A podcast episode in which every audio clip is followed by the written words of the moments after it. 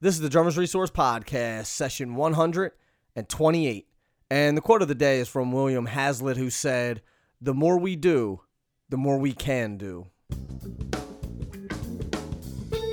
You're listening to the Drummers Resource Podcast, home of in depth interviews with the world's greatest drummers and industry professionals. Information, education, and motivation for drumming and beyond.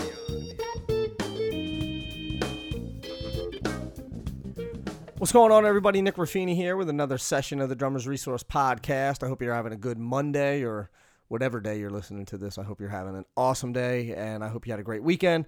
And summer, I guess, is is officially uh, rolling out, so it's time to time to start buckling down and get into the fall and really start start getting some work done. And uh, you know, I'm all about that here at the Drummers Resource. So whatever you're working on, I hope you uh, I hope you put some some effort in, sort of head down it for a little while and, and just stay focused and, and get the job done. This podcast is 100% free thanks to the great support that we get from some great companies out there. And this episode is brought to you by ProMark Select Balance. And ProMark is a new way of building, typing, and choosing drumsticks. You can choose the length, the balance point, the taper, the tip, and material that creates the perfect stick for you using their Select Balance system. Only from ProMark. Be sure to check them out at promark.com. And the session is also brought to you by DW Drums. And as you guys know, I've been playing DW for years because they make great drums, but they also foster and support drumming initiatives all over the world, like this podcast. This podcast is free because of them. And I appreciate their support, and you should too. Be sure to check them out at DWDrums.com. All right, let's get down to brass tacks. If you want to get the gig, you need to learn how to groove. And Damani Rhodes play alongs help you do just that. They help you improve your groove, time, feel, and overall musicality. To get your very own free drumless play along track, head over to drummersresource.com forward slash play along. Now, the interview I have today, I'm really excited about. I have Gil Sharone. And for you guys out there who have been begging me to get Gil on the podcast for a while, trust me, I've been trying to get him on for a while. I've been wanting him to get on, get, uh, excuse me, I've been wanting to get him on for a while. And his schedule's been crazy. He's been touring all over the place. He's extremely, he's in extreme demand right now. And he was gracious to spend some time with me last week chatting. So it's a great interview, and I'm just super excited to have him. And I'm not going to waste any more time. Let's get right into it with Gil Sharone. Gil, what's happening, man? Thank you so much for doing this. Great to be here with you finally. you know, it's funny. Every time we I start a podcast, it feels like I've been it's like it's been a long time coming because it always takes a while to line everything up and right. because people are on the road and I'm on the road and this is happening and that's happening. So, but uh, but like I said off air, I mean, I appreciate you doing this. I know that you're extremely busy, so really great to have you. Thank you, man. Yeah, it's cool. Thanks for having me. Absolutely, man. And you have a bunch of exciting stuff going on, and we're going to talk about all that. And but the the listeners know I always like to get a little bit of backstory on my guests because there's people out there who know everything about you, and there's people out there who know nothing about you. So. And for those who know nothing about you, shame on them. But that's a whole different topic. But uh, but just tell the audience a little bit about about who you are or what you do. All right, and that's my dog Chopper. He's uh, he's a part of this interview. Nice. Um, he's up next. I got a couple questions for him as well. Yeah, so. yeah he he knows he knows how to bark and fight for.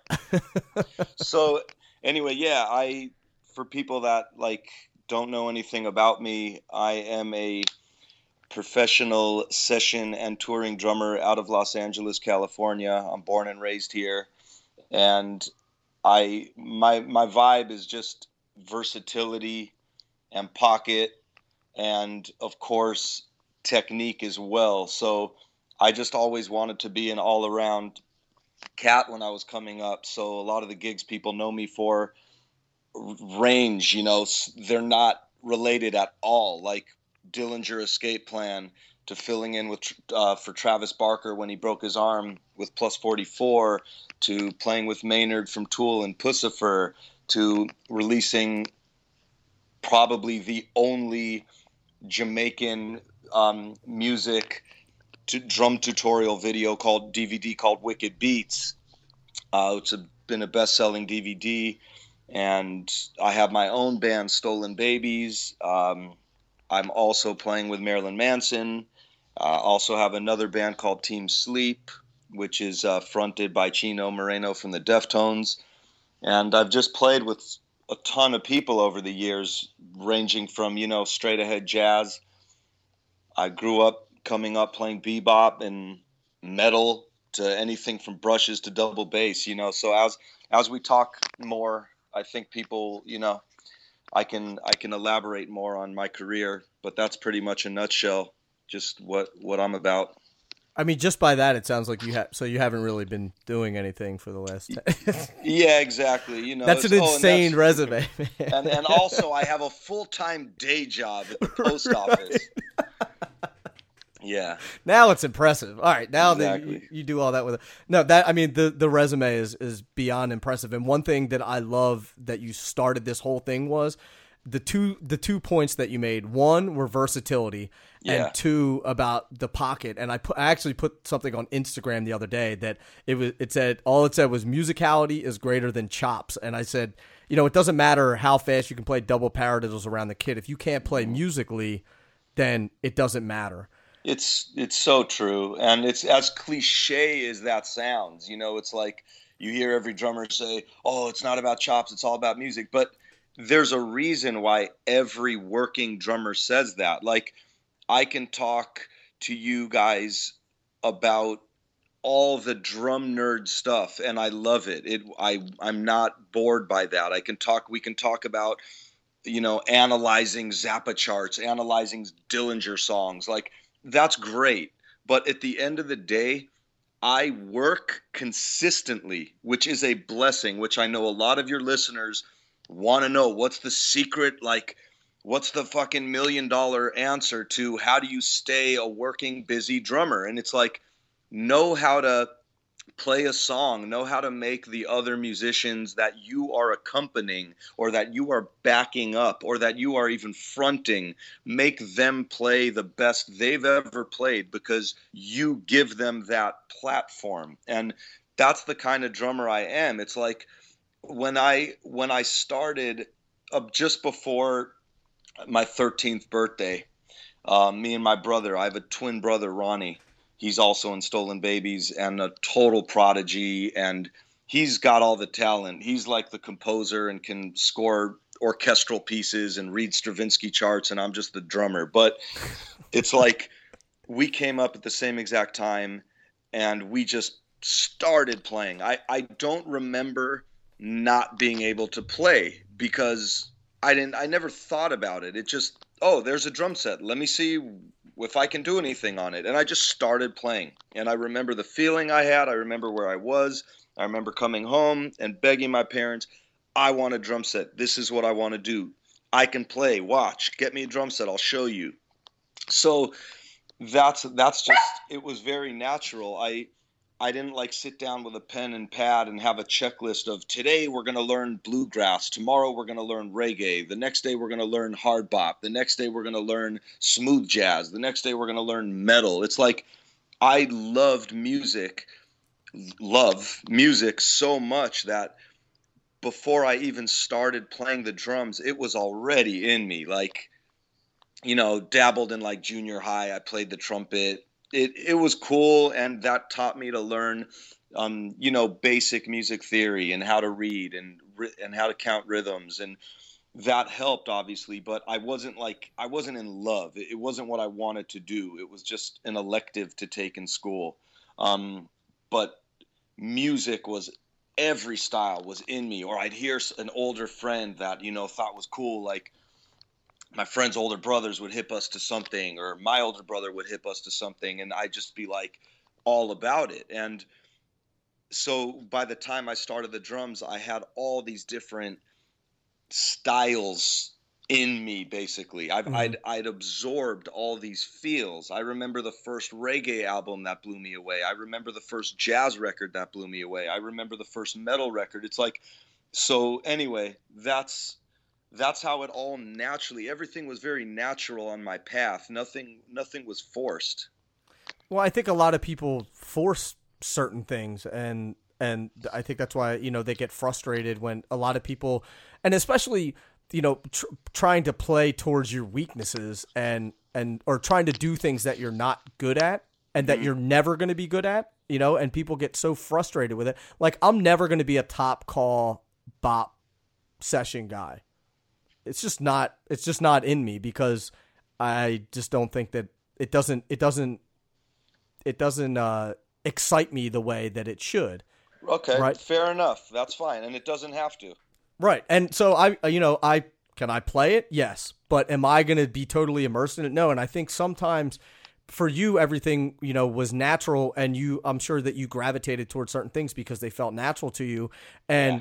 And I think that people get so frustrated because they're like, "Oh, I'm not the greatest everything Mm. drummer." And you know, like sometimes sometimes that's okay. Sometimes it's just got to be whatever whatever naturally comes to you rather than than forcing certain things. That's such a good point too, because, and also for the listeners listening, thank you by the way for listening. But the information I'm trying to give you guys, this is valuable shit. It's like you you don't you don't have to try to to copy someone's career. Like you can respect somebody and look up to them and use them as an influence and even copy their drumming, but no matter what at the end of the day it's you. Your your life story is going to be different. Your path, your whether you have supportive parents, whether you have um, you know financial struggles, whether this, whether that, everyone has a different life and the cards you're dealt. So you're never going to be able to copy someone's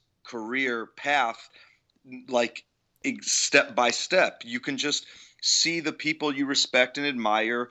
And just because you hear me say, oh, I, versatility's always been something I, I like uh, pride myself on or, or that I people know me as, that doesn't mean that you need to go out and learn every single style of music today. If if you just want to be the best jazz drummer you can be, that's awesome. If you just want to be the best metal drummer you could be, that's awesome. If you want to be you know, just a guy that plays in a top 40 cover band. That's great. Well, those guys need versatility because they're playing so many different songs, but Mhm. and different styles. But the, my point is, just don't have a closed mind. Like you don't have to play everything. When I teach with people or when I do clinics, which is another thing in my career, I'm very blessed to, you know, kind of have my foot in the door in. It's it's not only that I'm known as a session and touring guy, but I, I'm an educator as well. I love doing clinics. I love doing privates when I can.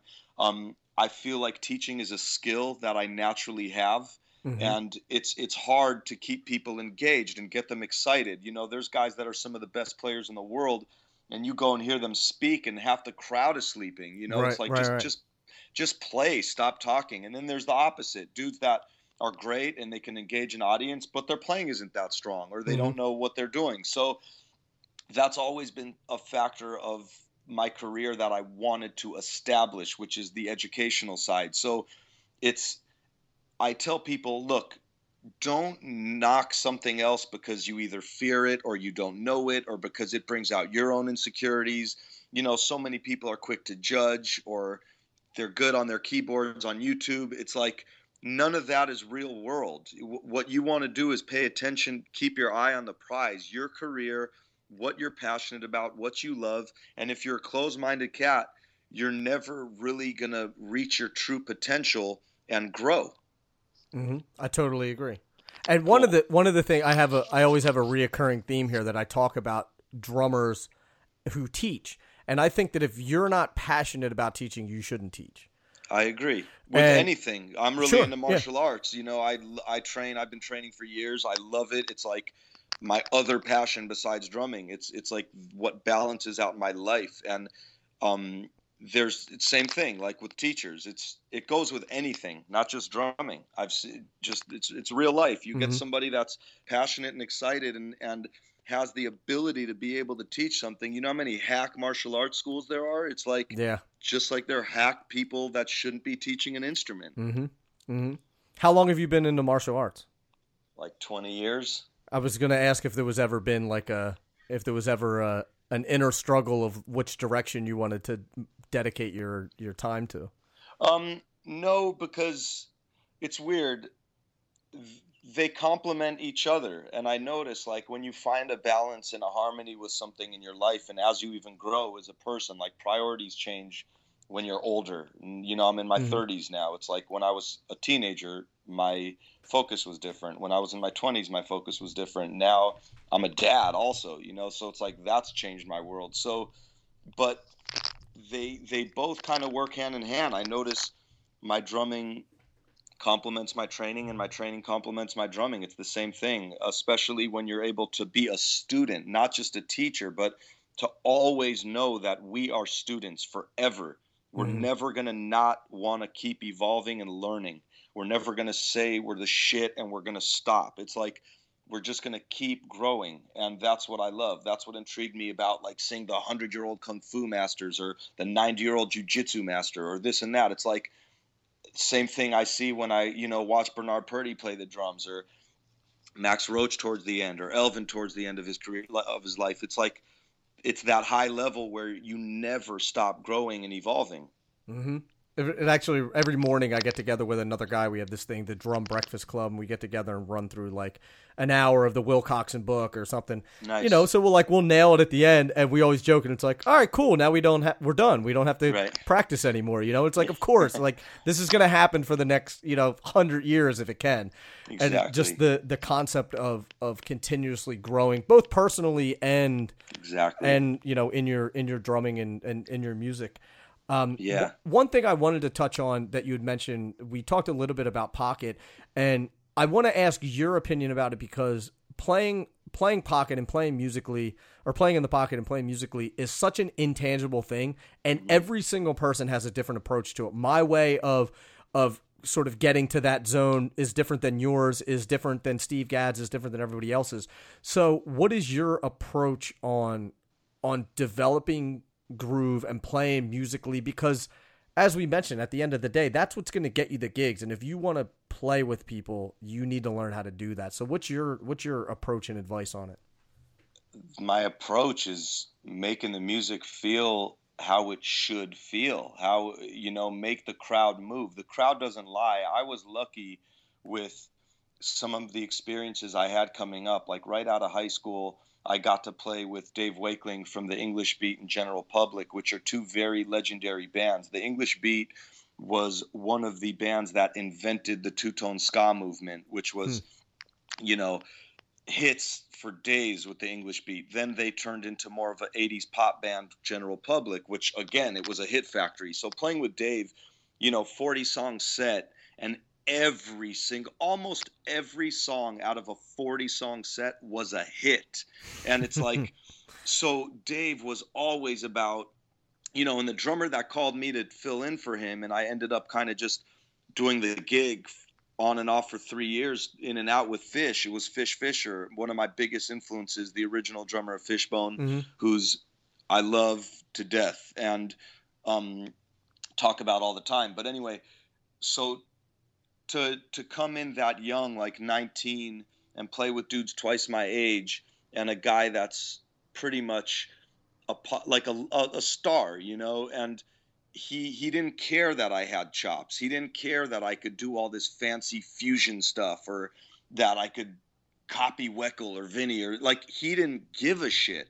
What he cared about was how hard is the crowd dancing? How deep is the groove that we can go from like an 80s British pop tune to a deep Jamaican reggae um, slow tempo and then drop into like a Latin thing or just a straight rock thing or a four on the floor rock thing? It's like we we had so many different variations in that set and it was a dance band. So Pocket is that. It's making people feel the music. It's you feeling the music and translating how you feel inside and having that be an extension on the drums. So that's what's key. I never had to overthink it. It's not rocket science. It's I've never had to force myself to be put in a different headspace to say, okay, now I'm going to try like really hard to make this swing. Hell no. Like it was natural. And I came up with so many players that were older and just had the funk in them or or jazz or something it it was just it's just natural man and that's how pocket should be it's it, if somebody's fighting it or really overthinking something, then right away they're in their own way. It's Right. like put, put on Funkadelic, put on, you know, put on James Brown, put on some hip hop, put on like you'll just hear all these different grooves and elements and and you can analyze in your head all day like what are are these similar pockets? Are they different? What's making this sound like this? What is what's making this sound like this? So every style of music has its own kind of heartbeat whether it's a clave whether it's a one drop in reggae whether it's like a two step with drum and bass whether it's um swing you know? It's it's just you just have to be able to internalize what that should feel like and in your best it's like somebody saying oh that's blue and someone will argue no that's purple. Well people can argue all day but in reality what what is it? Somebody can say oh i have groove i have groove and then you can hear him play and be like dude no you don't. That doesn't groove at all. So some people aren't even aware they can't swing or they can't Right. they can't feel a pocket. So it's just like record yourself and hear it back and also see how people respond to your drumming and that's the, the professional like kind of sideman answer is see what your band leader what your boss is telling you you know Mhm. I, I know for a fact that every single gig i've ever been hired for the band leaders that pay me at the end of the day tell me the crowd has danced harder with you drumming than anybody you know what i mean it's like right. that's what I live for. At the end of it, I'm like, oh wow, that's like such a cool compliment. So it's that's my my approach is just does it have the right attitude? Does it does it have the right feel? Does it have the right touch? Does it have the right you know approach? Are you going to play something that is is needed a lighter feel or, or do you know to approach it with a lighter feel or do you just like have one gear that's just loud and hard you know? Or some dudes the opposite end like some guys just have a very light touch and a light feel so when they need to play more aggressive music it doesn't translate well. So you can cheat all you want in the studio. Guys that hit like they're playing with feathers can sound like monsters on a record and then you Mhm. go see them live and it's disappointing because you're like where's the energy where's the fire where's you know so it's to me it's just always been like built in i guess Sure. Well, that makes total sense. And you know, I, I so many people overthink it, and it's it's a matter of like you said, sort of getting out of your own way and just letting the music dictate what you're playing. And hmm if you got to think about it, then don't play it. You know, just just let it just let it happen naturally.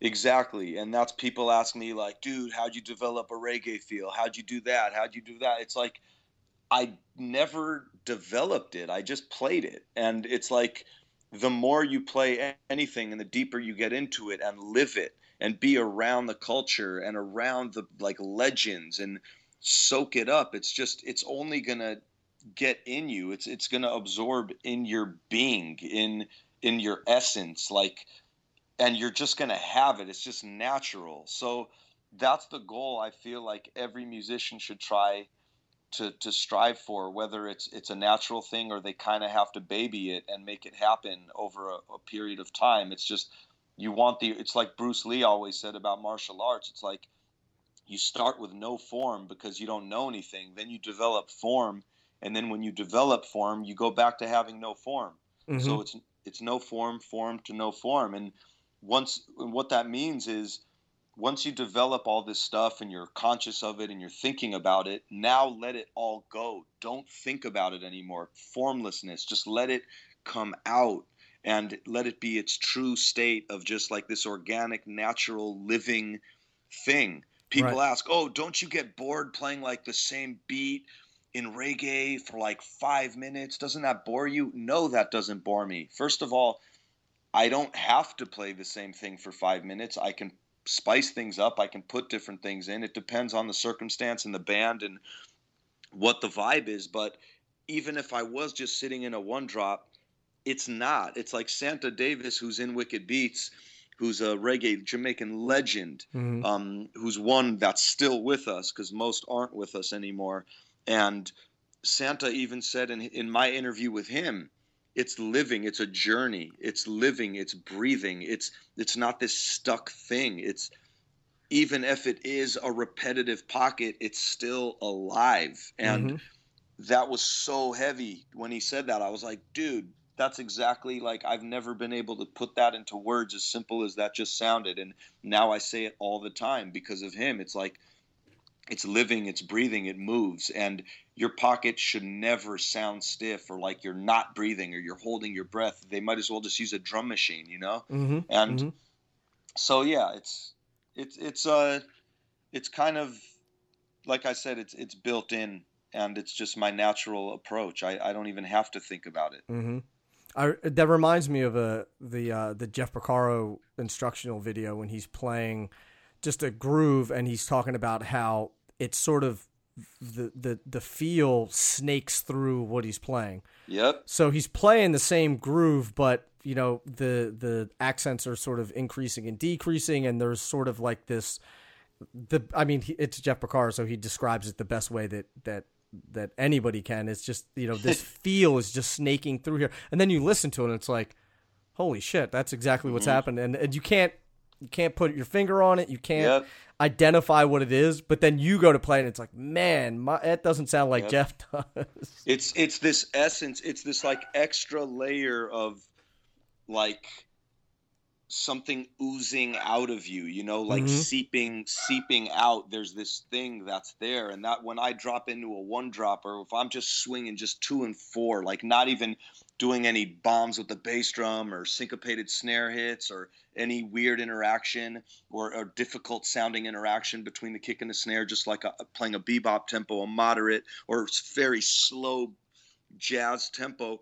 I can sit there all day. I love it. It's same thing with any pocket. It could be like a funk groove. It could be a really slow brush ballad. Like the space is so crucial to um, understand and respect whether and shuffles of course i'm like all about shuffles and i probably get the most work because people know me for the shuffles and all the variations and how i make those feel plus you know executing things in one take doesn't hurt either so Right.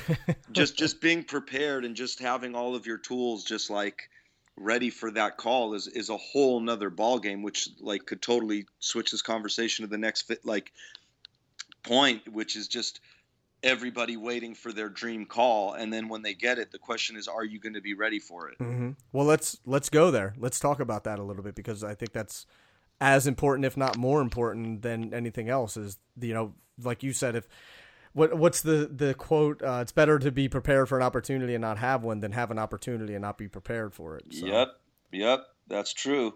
And you know, you just depending on the style. I talk about this a lot. It's like some, and again, people have different paths. Not everybody wants to be a session drummer. Not everybody wants to play other people's music or or, have the stress of jumping in with this producer who's going to just wait for you to do something that he can jump down your throat whiplash style about. It's like or some people like live for that you know or, Mhm. or want love that pressure. I love like those high pressure environments because i it doesn't like affect me. It could be it, it's just like a fish in water. I'm i'm fine with it you know? Hmm going from dillinger to manson and all this it's like you can't get any more stressful than that. So and then a lot of the session work i've done has been pretty taxing as well or or could could rattle some bones. So it's a good test of just like seeing what you're made of. But once you figure out the kind of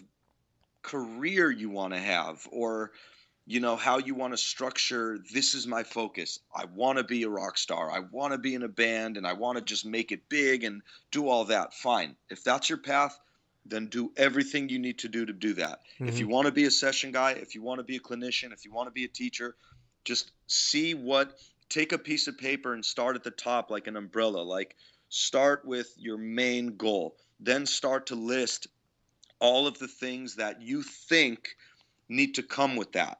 And then once you have those little sub categories down dissect each category. What do i need to do to develop this? What do i need to do to develop this? This this and this. And then on top of that are you a cool person? Do you have an ego? Do you think you're the shit? Are you cool with, to work with other people? Um, do you have an attitude problem? Do you not li- listen when do you take direction well? It's like so there's all these factors that a lot of people don't even think about till they're in the moment. And that's again when people say like there's only so much you can learn in a classroom you just have to get out and you know get your feet wet or your Mhm. hands dirty and and really just see what it's like in the real world which is true you can't no matter like you can be with the best teachers on the planet at the best schools in the world as soon as you leave that classroom you are now in the real world it's like Now you got to execute. Exactly. It's different. The pressure's different. And so you could never recreate that in a classroom. You could come close. It's just like fighting. You can train to fight in a martial arts academy and then shit hits the fan and you're on you something's happening and what can you do with that? So it's it's just training yourself to hone your craft as well as possible so that when you do get a call it's like, "Hey man, could you fill in for me? Uh, we got to do about 35 songs. Um, I need you to do that in like two days, and I'll send you the music. I'll send you a Dropbox folder, and you say yes. It's like even if you can't say yes, Right. because you want to get your foot in the door, and of course you have to believe in yourself enough that within that couple days you are going to be able to train yourself to do what the gig requires. Of course, if you feel like it's just way too far from your reach, then pass on it. You Mhm. know, because you definitely don't want to take something and just totally drop the ball. right. Um, yeah, I think you get more respect turning down the gig than exactly. taking it and falling on your face. Exactly. You know, I've gotten I've gotten uh, gigs because another drummer that maybe someone called first wasn't really qualified. Maybe it was a double bass thing, or maybe it was a reggae thing, or and then they'd call me and say, "Hey, man, uh, I don't know you, but you were recommended because." This guy called, you know, said that really wasn't his strong point, and, and they told me to call you, and I'm like, yeah, hell yeah, I'll do it. And Nice. now I'm like, now I'm one of the main dudes in that producer's Rolodex. So Mhm. that's how that all happens. No matter how small a gig is, it's experience. No matter how small the pay is, it's experience. All these people feel, these younger generation kids that I've seen, it's like they feel so entitled, not only because the generation, they don't even have to pay for music these days. It's like, right. but right. they just already ha- oh i'm dope on youtube. I can do all this gospel stuff. Oh i should be playing with you know whoever whoever. I should be have the beyonce gig. I should play with chris brown. I should do that it's like it i need free gear. I need that. It's like it doesn't work that way. Hmm so people again it's like you also just have to make sure your heart and head is in the right place. When i started i i never was like oh i want to do this to reap all these benefits. All i did it's like me and my brother it's all we knew. Even kids like in the eighth grade saw transition. They were like man gil and ronnie used to be like so social and they'd come out and play or do this or do that and all they do is just sit in their room and play music now. It's like that's because we discovered like true love. As Mhm. as cheesy as that sounds, it's I wasn't the jock, you know. My best friends coming up were the jocks. They were the kids with the golden arms and this and that. I knew sports wasn't my thing mm-hmm. and and then when I found when I knew I had this like natural gift with music, it it's all I wanted to do. It it wasn't even about a career thing. I, I remember when I was little, I'd be like, oh, I want to be a lawyer or I want to do this or do that, but I still also want to be a professional drummer. Like I never used any other like ulterior motives to to drive my passion for music. It was only like from the most like natural innocent state of loving what it made me feel like and doing it. Hmm.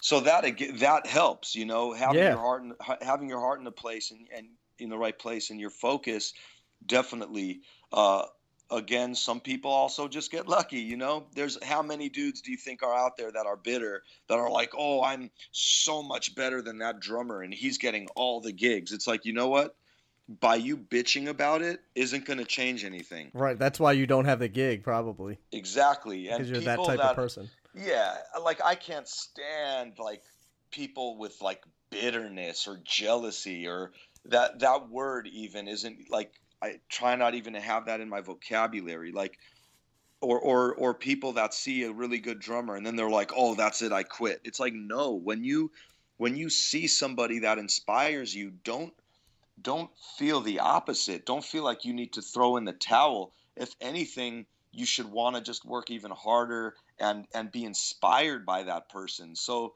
you, you know, not everybody needs to be Virgil Donati. You know, there's right. not everybody needs. I'll tell you right now, I don't practice ten hours a day in a in Mhm. a room by myself, and uh, you know, it's like I don't do that. I wish I had the time to do that. I, I you guys don't even want to know how little I practice. It's like I play a lot, but I don't think I've practiced in years Right. and I'm still developing and evolving and I get better every day. It's like that's because it's I'm internalizing it and my experience playing and or even if I have 5 minutes on a practice pad or anything, I feel like I'm growing every day. I'm never going backwards or or then out of nowhere I might get a hard piece of music put in front of me and it's challenging and that pushes me and I love that but eh, but then I don't even have time to practice it. So I just listen to it and I'm like I visualize myself playing it. And then as soon as I sit on the drums, it's like it's there. It just I know my strengths and weaknesses and you should too. Like people should be able to analyze themselves and know their comfort zone and stepping out of it, which is another thing that I say all the time. Step out of your comfort zone. That's Mhm. how you get strong. So it's it's really just I, I can go on and on about all this. I love it. I I love it too because it's the it's all of the things that I mean it has to do with your playing, but it doesn't. It has to do with the holistic approach of of the defining factors of why people get gigs and why people don't get gigs. It's Yeah. the talent. Obviously, you have to be talented. So it's sort of like we don't even need to talk about that because everyone knows you have to have the talent. But mm-hmm. there's these other factors that are almost bigger than the talent. Is you know, like you said, are you cool? Do people want to hang out with you? Are you a genuine person? Are you, you know, can they live with you on a bus for six months? hmm Would they invite you over to their house for for you know lunch? You know, it's Right. like Exactly. you got to think It- about that kind of stuff. Yeah, and when you're in close quarters with people and touring, it's like touring with Manson is great. It's it- you know, it's top-notch level stuff, you know, all the stuff you fantasize about. Nice tour buses, nice hotels, nice good food. It's mm-hmm. like but do you know how many van tours I've done? It's like Right. you don't just start there. Some people might get lucky. They they just might fall in or they have connections or their parents are in it or this. Fine, good for them. That's great. But just because you have to start at the bottom, don't be discouraged by that. To me, that's the fun part. When I look back at like the past 15 years of my career, it's it's very cool. I wouldn't, you know, I wouldn't change a thing there's of course I could sit there and dwell and overanalyze things or how I would have played that different or I wish I did that or I totally forgot to do that or you know I should have taken that gig. I, I don't dwell on the past. You it, it all brought us to where we're at right now. Mhm. So you you have to just like reflect on these experiences that were the worst or the best and grow from them because every experience is valuable. And not everybody gets to jump in a tour bus right away especially now with the industry and the with bands like you know what is a record deal? It's pretty much it, it's it's like worthless pretty much to say you're signed. What does that even mean? You're signed. Cool. Who sells records anymore? It's like so unless you're taylor swift it's like to to get and work and know you have to tour a lot. And if that's the path you want to take which is being in a band or being hired as a hired gun to be in a band just know it's not always going to be luxurious but again stay focused and know where you want to get it'll happen Mm-hmm. I agree. So I want to Cool. switch. I want to switch gears a little bit because I want to. There's with the DVD with Wicked Beats and how it's focused on on ska and reggae drumming, and most of the stuff that you're known for is more harder metal and and or just harder rock and things like that. yeah It's like where. So let's talk about that a little bit. Where did the the idea and the inspiration for Wicked Beats come from? Um, I came up, like I said, playing and listening to everything. Mhm. And but in my high school years, besides it's funny because i can like i had cassettes i was always wearing a headphone i mean a, a, walkman i had a walkman and i was always wearing headphones it's fun even when i look at my yearbook from high school every picture that shows me i'm wearing headphones so i was either listening to hip-hop to drum and bass to electronic stuff like Aphex Twin and Squarepusher jazz, Coltrane, Wayne Shorter, Miles, just everybody, Joe Henderson, you you name it, Mingus. But at the same time, while I was in love with all those different styles of music that are completely unrelated, the Jamaican influence was killing me. That was my shit. Like, but just as much as everything else. You right. know what I mean? Like, right, I'm right. not taking away. So, but what happened was my twin brother, you know, he also got hit to like kind of the third wave ska bands. Like third wave is that later wave of what people think is like the Orange County ska, like bands like No Doubt, which early on before they became big, big, huge rock stars.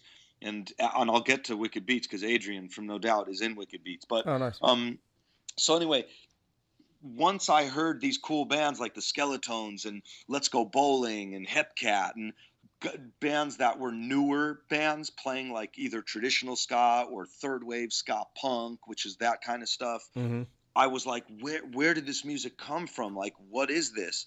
And then I just did my homework. Like, I heard the Skatalites, which yeah. was the pr- premier session backing band in the 60s in Jamaica for everybody who's anybody. And Lloyd Knibb was their drummer. And when I did Wicked Beats, I got Lloyd in interviewed, and like four or five months later, Lloyd died. So it was. I'll get to that in a minute, but that music and doing my homework and learning about all the different eras, it was no different difference than me studying jazz because I was always, you know, reading and listening and just immersing myself in in jazz in high school. Like I thought my path talk about like not knowing how things will turn. It's like I expected going to New York and being like a full on fucking jazz musician. Like yeah.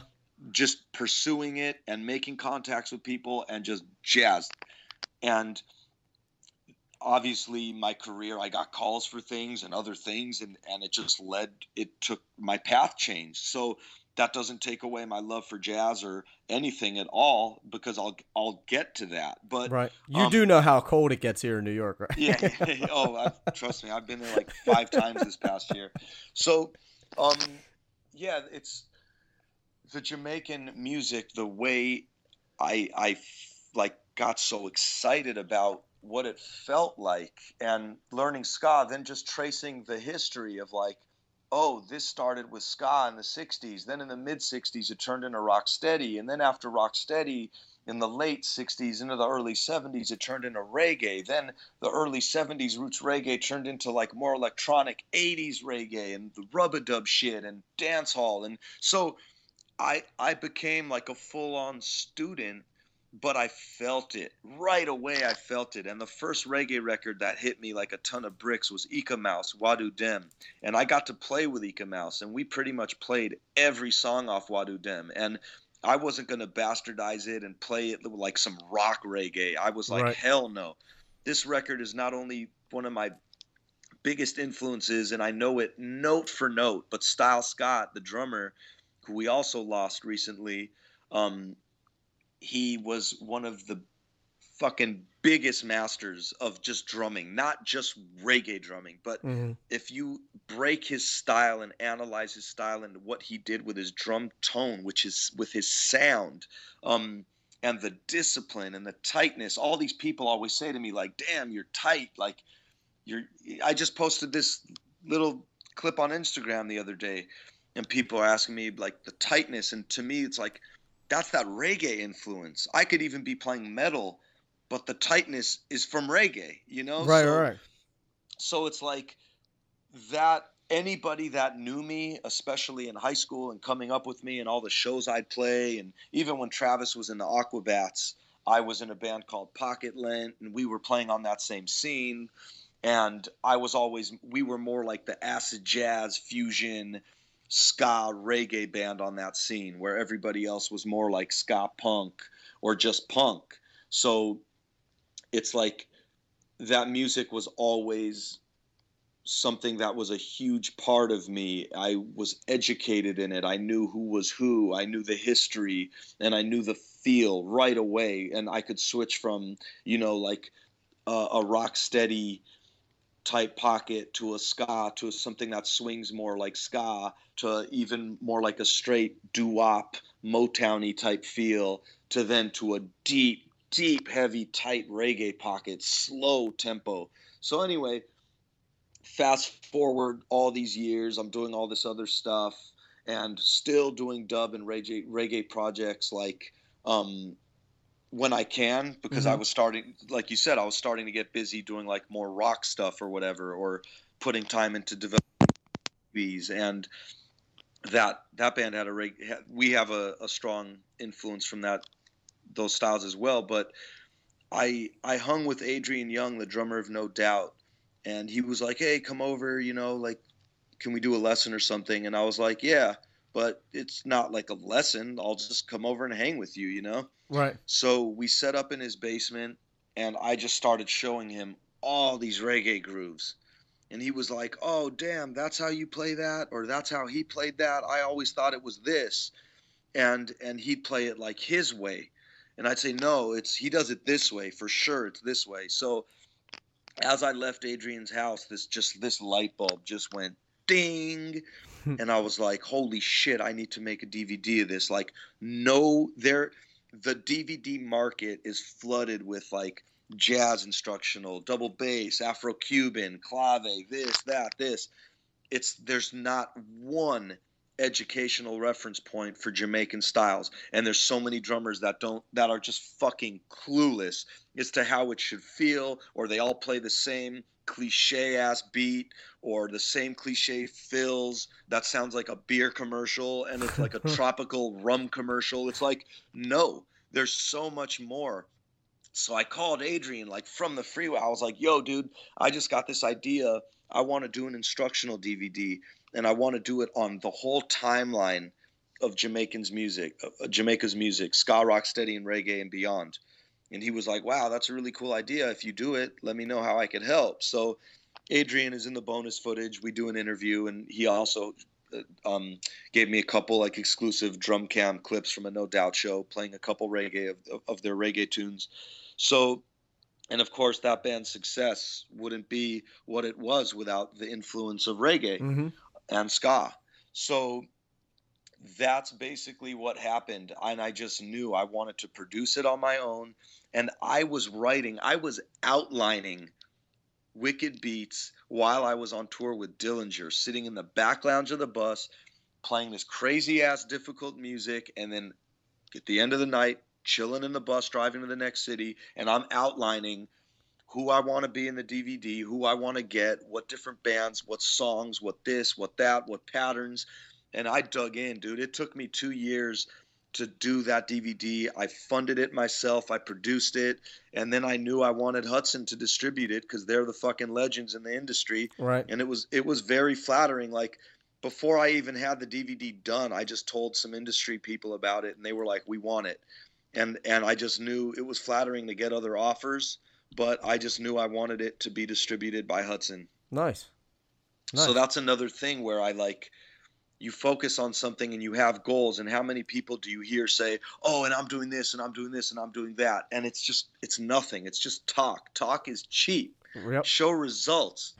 Pull the shit off. Then you get respect you know? I, I so it. it's like i'm out with dillinger's escape plan and i'm outlining this epic fucking jamaican music dvd and it's like and at the same time, I'm lining up interviews with Santa and Lloyd Knibb and Adrian and putting all these different bands together in different sessions and working around schedules. It's, it was nuts. Then the editing took forever because there was so much footage. So I, I we had like 20 hours of footage that I had to turn into a two hour DVD. Wow.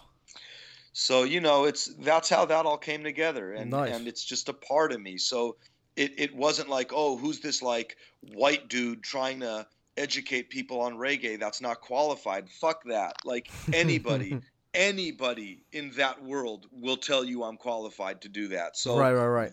That's why that happened. I love it, and I love the the the uh, the comment that talk is cheap. You got to execute on it. Like I started this podcast, I told everybody I was going to do it, and that was three years and 130 interviews later. You know what I mean? Dude, good for you, man. It's I have nothing nothing but respect for that. Well, I, I wasn't saying that to brag. It's just, but I didn't know. I didn't even know what I was doing in the beginning. Like you, I'm sure you. You know, when's you never made an instructional DVD before? You know what I mean?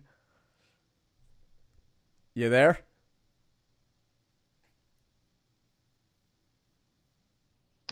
Hello? Are you there?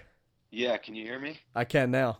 Okay, sorry about that. Um That's all right. my my friend Ray Bryce, who co-produced uh, Wicked Beats with me, was a huge help, and he's been in the industry, and he was with Warner Brothers back when they did Marco Minnemann's DVD and Horacio's, and so Ray was great. I remember it was, and that's another thing. I met Ray at a PASIC in like 2005, and we were at this little hang with like all these industry professionals and I got introduced to Ray, and we we hit it off. And I'm like, "What do you do?" And he's like, "Oh, I'm at Warner Brothers." And and uh, th- this was before the media industry just took a nosedive, and people were bootlegging and stopped supporting and buying DVDs and books, and it's a total bummer. But at the time, I looked at Ray and I was like, "Dude, we're gonna do a DVD together one day." That's what I said to him. Nice. And fast forward like f- four years later, I call Ray and I'm like, hey, dude, remember I said we were going to do DVD together? Check out this idea. And I told him my idea, and he goes, that is great. He's like, nobody, nobody has done that. That's like uncharted territory, zero competition in that market. Do it. So it was just on, man. It was just full on green light. Nice. And I uh, admittedly have not seen the DVD, but I'm gonna get it. Do it. Oh, yeah. I'm gonna go to as soon as we get off air. I'm gonna go to Hudson Digital and I'm gonna download it. Yeah, well, they just had a Labor Day sale. Like everything was like fifty off. But Of course they like- did. yeah, and then there's physical copies on my website. People can order if they want like a signed copy or Guitar Centers. Just everyone has it. But it's what I did it for is it's not only for to respect to give just crazy credit and respect to these legends and to the styles of the music and how underestimated and how um, you know little respect they get. There's so much of popular music wouldn't Mhm. even be what it is without the influence from reggae and the Jamaican styles. Like even the police, like listen to Sting's reggae bass lines. Those are, or even in his solo career, it's like so many of his bass lines are reggae based. And right. obviously the police was basically like a rock ska reggae band so they th- it's it's just cool to to see that people are like writing to me and oh thank you for putting that out. It's great you give props to like the legends. It's not about me. It's about just me passing this information along. I don't want it to die or or just just not get the credit that it deserves. Right. Just So- documenting that exactly that but- music and but also there's drummers that write to me that are like even weekend warriors that have day jobs and totally not full-time musicians but they play in cover bands and they'll be like man we we have reggae tunes that get called out and i just don't know how to approach it and this and that and there's so many patterns and there's an ebook in it. It's like people it's just a go-to. Even adrian keeps saying in interviews like half the new new last no doubt record you know he was referencing beats to my dvd which is super flattering that's so awesome, man. it's some it's just it's it's done exactly what i put it out there for and i hope it just continues to circulate Nice. I gotta say, man, like I don't, I'm not well versed in that style of music, but I do love Hepcat. I used to sit on my boat and list. I would just put Hepcat on, Hepcat on, and Mhm. just like just on repeat, and Yeah, just and- chill. Oh my god, it's like, and nobody. About- I always talk about it. I'm like, hey man, uh, like, oh yeah, do you like Hepcat? And people are like, who? I never even heard of that. But they're but talk amazing. but then in that little scene it's like they'll go and sell out a house of blues somewhere but right. it's like hepcat is a perfect example of dudes that when they were just teenagers in high school loving the original traditional jamaican sound and not trying to dilute it just keep it alive and they'd play the traditional standards just like in jazz there's standards in reggae there's standards dude like there's Mhm. bass lines and they're called rhythms and there's just it's standard repertoire so then they started writing their own original music and but still all in that very, very vintage, traditional '60s era sound. So right. They're LA guys, right? Yeah, Yeah. and then uh, I've you know worked with some of those guys over the years. I also did this big band tribute to the Skatalites called Western Standard Time, playing with like a 25 piece orchestra, big band style arrangements, but it's all traditional ska rhythms. Nice. So it's like a Skatalites rhythm section meets like Henry Mancini. So there's that, and then I also played on the the new Morgan Heritage record, which is they're on tour right now with Stephen and Damian Marley, and they're one of the most respected reggae bands in the world, and they're called nice. so anyway, Morgan Heritage. I'm playing on one of the singles on their new record. So it's like I'm constantly behind the the more mainstream like rock stuff I'm doing. I'm constantly doing a ton of other shit Right. at that same time. Nice. It's funny you mentioned I'm actually friends with uh with Bob Marley's daughter. I went to high school with her. Wow. Yeah, and I remember just her. We were something happened, and she was talking about Bob Marley, and she's like, "Yeah, that's my dad," and everybody was kind of like, "Yeah, okay." and then um, her mom came in and did a it was like diversity week or something, and did a presentation on Bob Marley, and she was like, "My husband, and this is you know Makeda's his daughter," and, all- and everybody's like, "Oh, your dad really is Bob Marley." That's rad. Well, that's Yeah. ro- that's royalty right yeah, there. pretty cool, pretty cool. Um, so not to change topics, but let's talk about the stuff that you have going on now. I mean, you were just on the cover of Modern Drummer, which is amazing in and of itself. What's what's that like? Oh man, talk about a dream. But it's so weird because it's like as you grow and you, your perspective changes, you know, as your life and you mature and your career grows and your um it's like your perspective as your priorities change, you just kind of don't at least for me, I stopped thinking about like goals as far as like those those uh accolades like oh the cover modern drummer or this or this or that i i honestly have been so busy working i i never i, I just stopped thinking about all that stuff Mhm. um so when it when i got the phone call from adam who also did the interview over there who who i love i love everyone there and it was really special to me because I've, I've been friends with Adam for years and he's been watching my career grow and they've been super supportive of me and they've they've had their eye on you know watching me grow so to get that call and say, "Yeah, dude, uh, we're gonna we're gonna do the cover feature on you," it was just for the September issue. It was just like total goosebumps, you know, and nice. it was surreal. But at the same time, I was like, "Wow, like."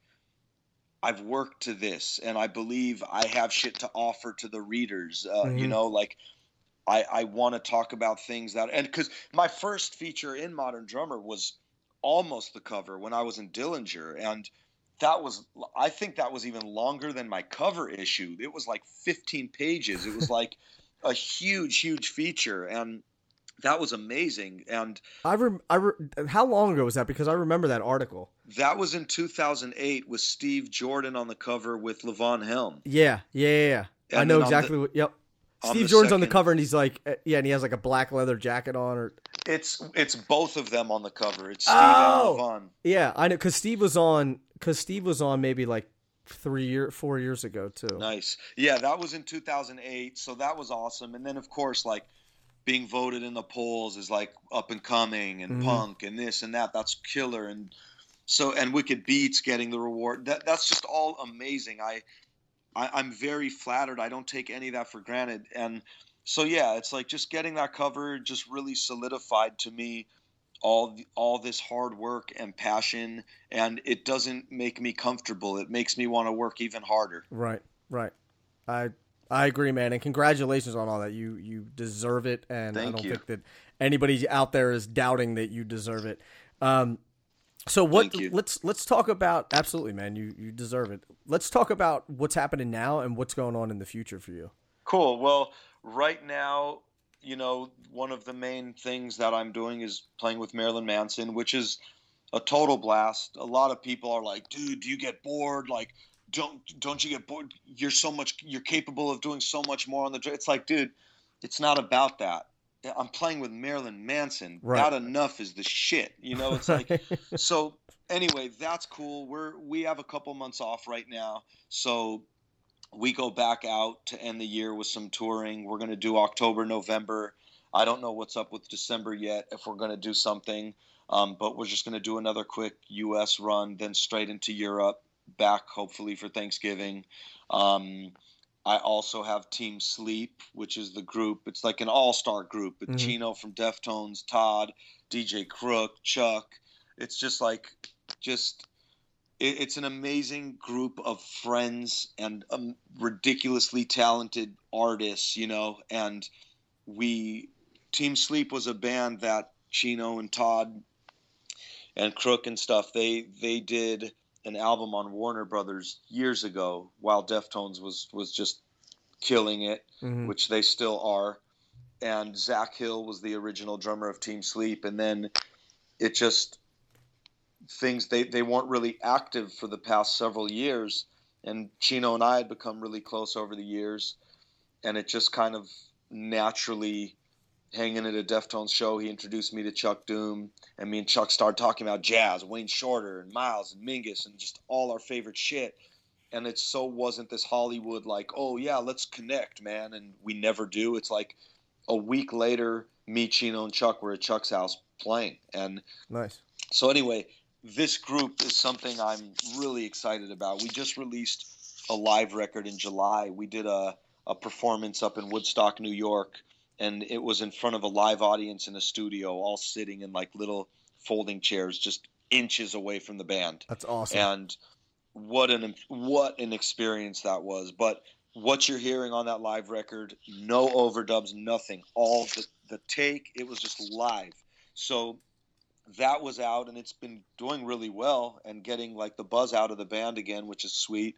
And we already have a ton of studio um, studio material recorded. So we're just waiting to Ch- for Chino to finish up some vocals, and then we'll release probably the first of what will be a bunch of EPs, just Mhm. like back to back. right. And then eventually we will be playing live at some point because we all want to, and the chemistry is ridiculous, and we're definitely a live band just as much as a studio band.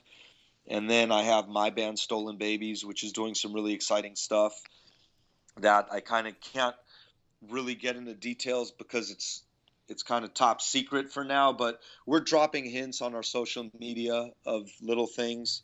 So that's going to be cool when it when it happens. And then uh, just staying busy with sessions. I I have like 3 booked already right now for this the next couple weeks, which is great. So just Nice. staying busy and getting to work with people like Tyler Bates who's an amazing film composer and producer and musician and uh, I'm playing on some scores he's got going on and some TV shows he's scoring, and uh, working with some other producers on like just pop records. hmm So that you know, just staying busy. It's like how I entered my modern drummer.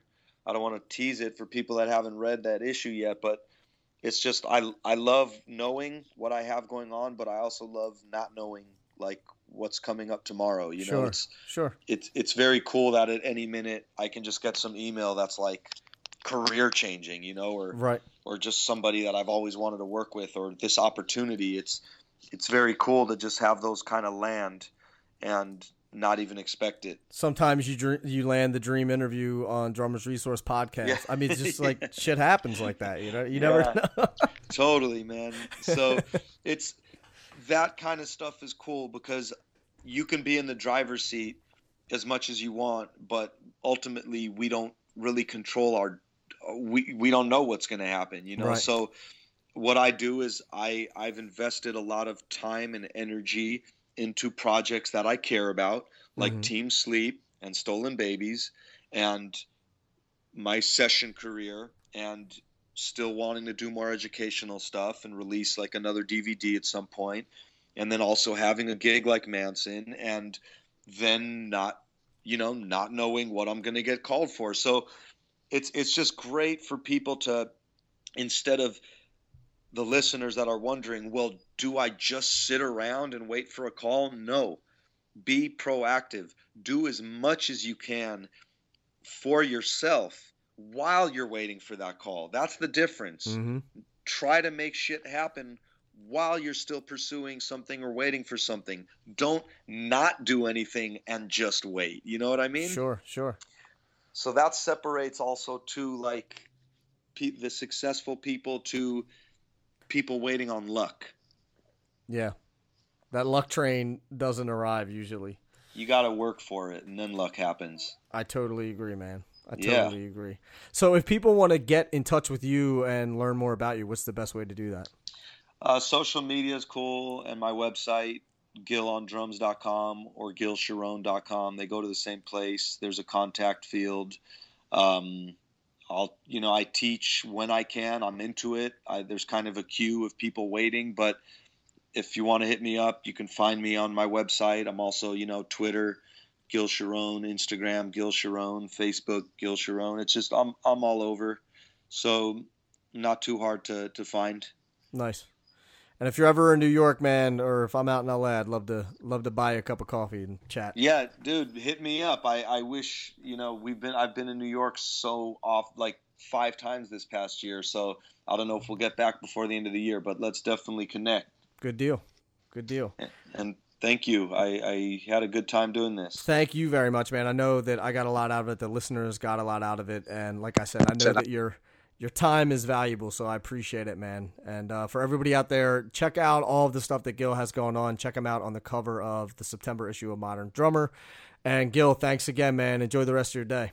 All right, take care. All right, thanks, brother. Later. So there you have it, Gil Sharone. And for everything that we talked about and all the links to all things Gil, check out drummersresource.com forward slash session 128. Also, if you haven't already, if you're digging the podcast, please do me a favor and leave a rating or review on iTunes. It's super simple. And the more ratings and reviews that the podcast has, the more people see it, the more people hear it, and the more people get involved with this community that we have here at Drummers Resource. I'm on Facebook, facebook.com forward slash drummers resource, on Instagram at drummers resource, on Twitter at drummers r source. Also, I'm going to be doing more periscopes, and I'm on Periscope at drummers r source, the same handle as the Twitter. Uh, as the Twitter, I sound like I'm 90. So uh, yeah, so check out check out Periscope at drummers r source, and I'll be doing some broadcasts from there weekly. So until the next podcast, keep drumming. Thank you so much for listening. I really, really do appreciate it. You know that. I love you. I mean it. I'll talk to you soon. Peace.